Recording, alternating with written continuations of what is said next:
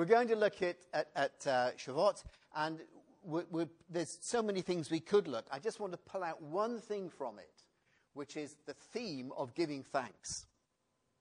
So we'll look at it as we go through, but the theme of giving thanks. Before we do that, I'm going to tell you a story. Now, uh, bear with me as, as I ramble on uh, with this story, and, and at the end point, you, you may see an end point. Um, the history of this is also involved. I'll try and avoid all the history, but it involves getting locked in chalets, having COVID, not being allowed out, then being allowed, etc. Anyway, um, towards the end of this winter's ski holiday season, I found myself up on a mountain with three grandchildren and my daughter. This was very nice. It was a lovely day, absolutely gorgeous day. Those of people who don't know anything about these sort of winter holidays tend to think it's all about getting cold. It's not, it's about keeping cool. I mean, the sun was out, it was a blazing hot day, and it was going to be the last day that they were going to ski this year. And also, it was the last day of this trip, and we were going to go back. So, my daughter Susie and I are determined that we're going to have a good day. It's going to finish on a good note. Now, those of you, which is most of us here, who have been involved with children, know that you never work with children and animals. Okay, so we were having a really good time, and it was one of those magic times where the, all three children were getting on incredibly well. And the younger one um, is, is seven. We got to look after her a little bit on the mountain because she doesn't quite keep up with the other two. But they got something going where uh, Jessica, the younger one, had told me she didn't want me to teach her anymore. She wanted Sophia to teach her. And they're having great fun. So I was sort of teaching Soph what to teach Jess. And it was going fantastic. And we got to the end of the sort of afternoon, and they wanted to go to their favorite restaurant to have a hot bun or something, or a, and we did that, and it was going really well. And then we come to the, the last part. Now, the, the, thing about a mountain like this is there's, there's ski lifts that get you around the mountain, and there's the gondola that gets you to the bottom. I didn't want to miss the gondola, otherwise, it's a long way down with three kids. So we said we've got time for one more run. One more run. Okay, we'll do the one more run. And they all went off really happy, and Susie and I let them go ahead, and it was great. Then all of a sudden, you, you can imagine what happens, can't you? I mean, this is three children I don't want to get into trouble by being sexist here, but two of them were girls. So, yeah, what happens is, I don't know what happened, but there was a, a tangle, shall we say, and a pile of snow. And two girls who've been getting on incredibly well needed separating like two cats from a cat fight. Um, and Ethan, Ethan, the lad, knows when to be involved and when to step back. And he'd step back. And I'm left with these two and Susie looking at me. I'm looking, and we're both thinking, we want to finish this on a high. And these two girls now are not, should we just say, they, there was some tension. It's understatement. Anyway, we extricated the two girls who were being ladylike ish. And um, the way that it works, the, the ski lift has got four chairs on. There's five of us, so we always had to divide. So I said to Susie, right, you take Jess and Ethan and go. Just go, go, go, go. And I'll take Soph. So we let them go, go. And I said, I'll, I'll meet at the top of the chairlift. So I ski down with Soph now, who is two minutes ago, she was the most delightful child in the world. Now, she's as black as thunder. And shh, like this. And, oh, okay get down to the lift, and Susie's gone up, and I get on the lift with Soph, and we're going up on the lift, and she's like this. And you know what a child can say to you, and you say, You don't understand. You weren't there. I wasn't. Okay, yeah. It's quiet. And she's absolutely as black as thunder. And Jess is about the lift ahead, and Jess is still looking over his shoulder, shouting at her. And we're going up on the lift. I thought, oh my goodness me. So I was thinking, right, how on earth can we finish this day good with these two lovely children who I adore, absolutely, who adored each other just five minutes ago? And I, am sort of saying, and then I got a little prompting from the Lord and I said, okay, it's time you just tried this with Soph. She's 12 now. Maybe she can ex- uh, appreciate it. So she's going up a lift. And I said, Soph, yes. Um, sort of tentatively said to her, look, I want to show you something. What? I, I want to show you something that's personal to me. Now that gets her attention. This is something that I do that is private. And I want you to just come with me and we'll do it. She starts looking at me. What's this? Get to the top of the lift. And I say to Sue, You go to the gondola. Just go, go, go, go go, go.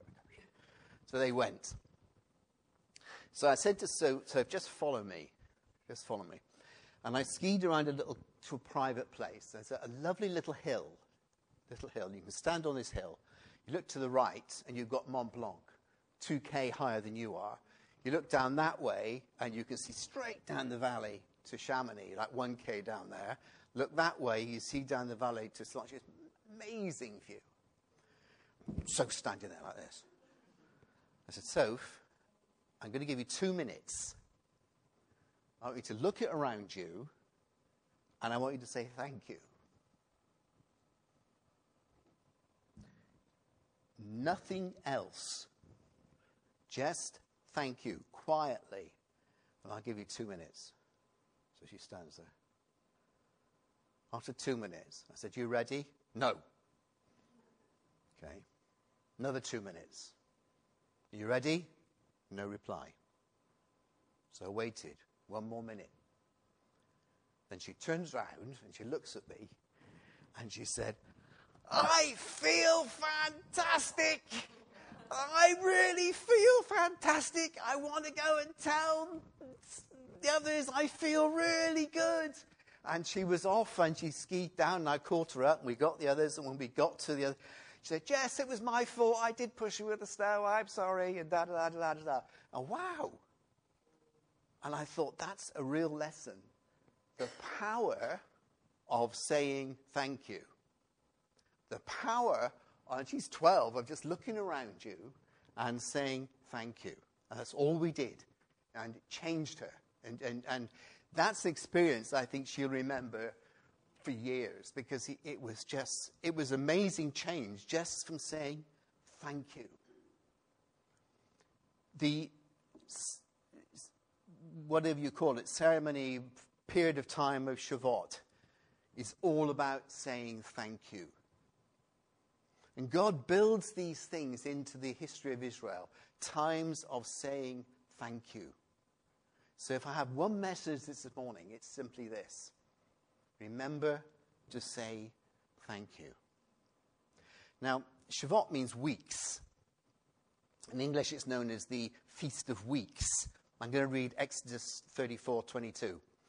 You shall observe the festival of weeks, the first fruits of the wheat harvest, and the festival of ingathering at the turn of the year. So it occurs seven weeks after the Passover, which is why it's called the period of weeks. And it's basically the celebration and the thank you for the harvest. But it caused Israel to come together and thank God for the harvest. Now, traditionally, although this isn't in the scripture, traditionally for the Jewish tradition, it's also the time to give thanks for the giving of the Torah. And that traditionally, again, they read the book of Ruth during uh, Shavuot. So it was a great time of thanksgiving. It was a happy holiday, a coming together and giving thanks. And we should remember that in our life there should be times of giving thanks. And Soph now knows about my thank you hills. Um, that at the end of things that I've been doing, I usually find some place or some place to go just to stand quietly and give thanks for what God has done. Nothing complicated, just looking and saying, thinking of the good things that God has done. It's easy to think of the bad things. We just had COVID and we just spent five days locked up in a chalet for five days. Um, and that, that was interesting as well, having five, three children locked in a chalet for five days. Um, but we just got over all that. So there was a lot of things to moan about. But no, it's saying thank you is one of the most important things we can do. Let's read Deuteronomy 16, uh, 9 to 12. You shall count seven weeks. Begin to count the seven weeks from the time of the sickle that is first put to the standing grain. Then you shall keep the feast of weeks of the Lord your God with, with the tribute of a freewill offering from your hand, which you shall give as the Lord has blessed you. And you shall rejoice before the Lord your God, you and your sons and your daughters, and it goes on. So here is a, ceremony which is written into the tradition of the calendar where you come just to give thanks, just to rejoice. At the time of Jeremiah, one of the criticisms that God has of Israel is they've forgotten to do this. But this people has a stubborn, rebellious heart. They have turned and gone away. They do not say in their hearts, Let us fear the Lord our God, who gives the rain in its seasons, and the autumn rain and the spring rain, and keeps us for the weeks of appointed for the harvest. In other words, they stop celebrating Shavuot. So, a time of thanksgiving. There is great power and great healing in times of thanksgiving. Nothing complicated. Just thanking God, remembering the good things He's done. Sometimes we, we fall into the trap of remembering the bad things. Is that me? Is that my hearing aid? No? Was there a ding dong, ding dong? Oh, I did hear it then. Okay. So, it's easy to, to spend time praying that God would change the things you don't want. Maybe we should spend more time thanking God for the things that He's given us. And that's the message of Shavuot. Now, God is no triumphalist. This is not a call to say that you should never be sad. This is not a call to say that things don't go wrong. Let's remember Jesus at Lazarus' tomb. Remember, Lazarus dies, and Jesus almost waits for him to die, it appears. Then Jesus comes and weeps over Lazarus' tomb, knowing that he's going to raise him from the dead. And in that, God is sanctifying sorrow. He's sanctifying weeping. He's sanctifying the, the, the, the need that we have sometimes to weep and to be sorrowful. There's nothing wrong in that. In fact, the opposite is true. Sometimes not weeping can be actually not helpful to you. We need to be honest to who we are as human beings. Ecclesiastes 3 1 to 8. You all know this. For everything there is a season, a time for every matter under heaven, a time to be born, a time to die, a time to plant, a time to pluck up what is planted a time to kill, a time to heal, a time to break down, a time to build up, a time to weep, and a time to laugh, a time to mourn, and a time to dance. So, though I want to point out the importance of thanksgiving, we have to measure it against the importance also of, of grieving and weeping. It's not a triumphalist message that says you should go around being happy all the time. But there are times in the middle of crises, in the middle of sorrow, that we should put aside and discipline ourselves to give thanks to God. And that is very healing. Psalm 30, verses 4 to 5. Sing praise to the Lord, you saints of his, and give thanks at the remembrance of his holy name. For his anger is but for a moment, his favor is for life. Weeping may endure for a night, but joy comes in the morning. So, again, this balance between accepting sorrow, accepting difficulty, accepting that we suffer, but at the same time, looking to God and thanking Him and giving thanks to Him for the things He's done. And I had to read Lamentations um, 3 19 to 24. You, you, you must, this is a very famous verse. Remember my affliction, my affliction and my wandering, the wormwood and the gall my soul continually remembers and is bowed down within me. But this I call to mind, and therefore I have hope. The steadfast love of the Lord never ceases, His mercies never come to an end. They are new every morning. Great is your faithfulness. The Lord is my portion, says my soul. Therefore, I will hope in him. Later on, we're going to. Uh, I knew Lynn was going to do this hymn. I, I, didn't know, I just guessed it. Um, there's the, the well known hymn by Horatio Spafford, When Peace Like a River.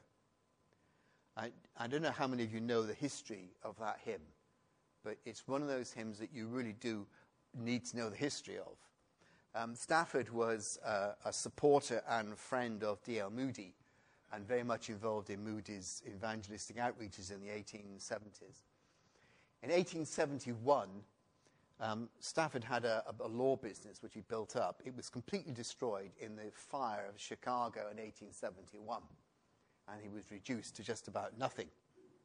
He then started to rebuild his life up. Two years after that, um, his wife and four daughters sailed across the Atlantic to the UK. And cut a short story, a, a short, story short, the, the, boat was sunk, and four, the four daughters died. The, the wife survived, but the four daughters died. And it was in those circumstances he wrote this hymn.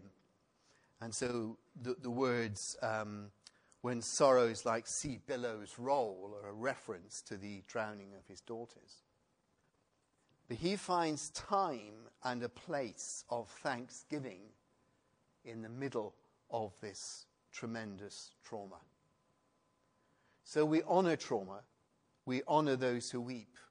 We understand that we need times of weeping, we need times of, of suffering. We, that's who we are but we need to put aside times for worship and times of thanksgiving.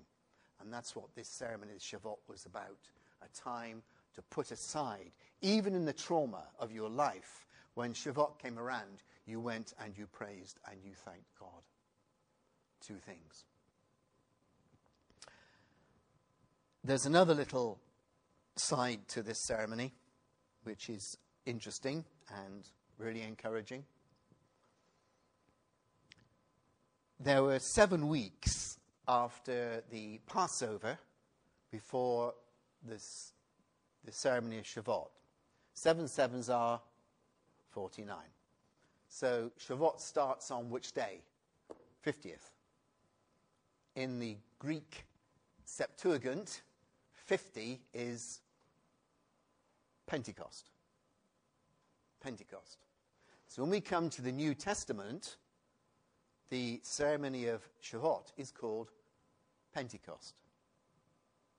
So, when we read in Acts 2, verses 1, it says, When the day of Pentecost had fully come, they were all with one accord in one place. Why? Because they were celebrating Shavuot. And what were they doing? Well, they were praising and thanking God for what He'd given them. They were praising and thanking God for the provision of the um, Torah, the Word. They were almost certainly, as the tradition is, reading the book of Ruth. It's a time of thanksgiving, time of ceremony. When does the Holy Spirit come to the church? In the middle of a time of thanksgiving and a time of ceremony. And I, find that quite uh, remarkable that the day of Pentecost, as we think of it, is the day of the giving of the Holy Spirit. Before that day was actually the day of celebration. It was the day of thanksgiving and the day of celebration. That's why they were all there with one accord. That's why they were gathered in the upper room. They weren't there uh, just because it was a coincidence. They were there to, to celebrate Shavuot. And I wonder what they were feeling and thinking, the early church. You know, they'd lost Christ. He's died. He's been crucified. But he's come, he's been resurrected. Um, they've been told not to do anything, to wait in the place. There was, it would have been a time of um, some celebration, some confusion, some hurt, some feelings would been very, very, very raw and mixed. But they meet in this time of Shavuot. And at that time of uh, commanded rejoicing and thanksgiving, that is when the Holy Spirit is given. So the power And the blessing that is in thanksgiving is real and was the choice, God's choice day to give the Holy Spirit to the church was the day of thanksgiving, the day of Shavuot. So, let's honor weeping. Let's weep with those who weep. Let's not, we're not looking at a, a message that is always be happy. No, there are times of weeping. There are times we honor those. Jesus wept. But in those times, the healing can be found in giving thanks. Amen.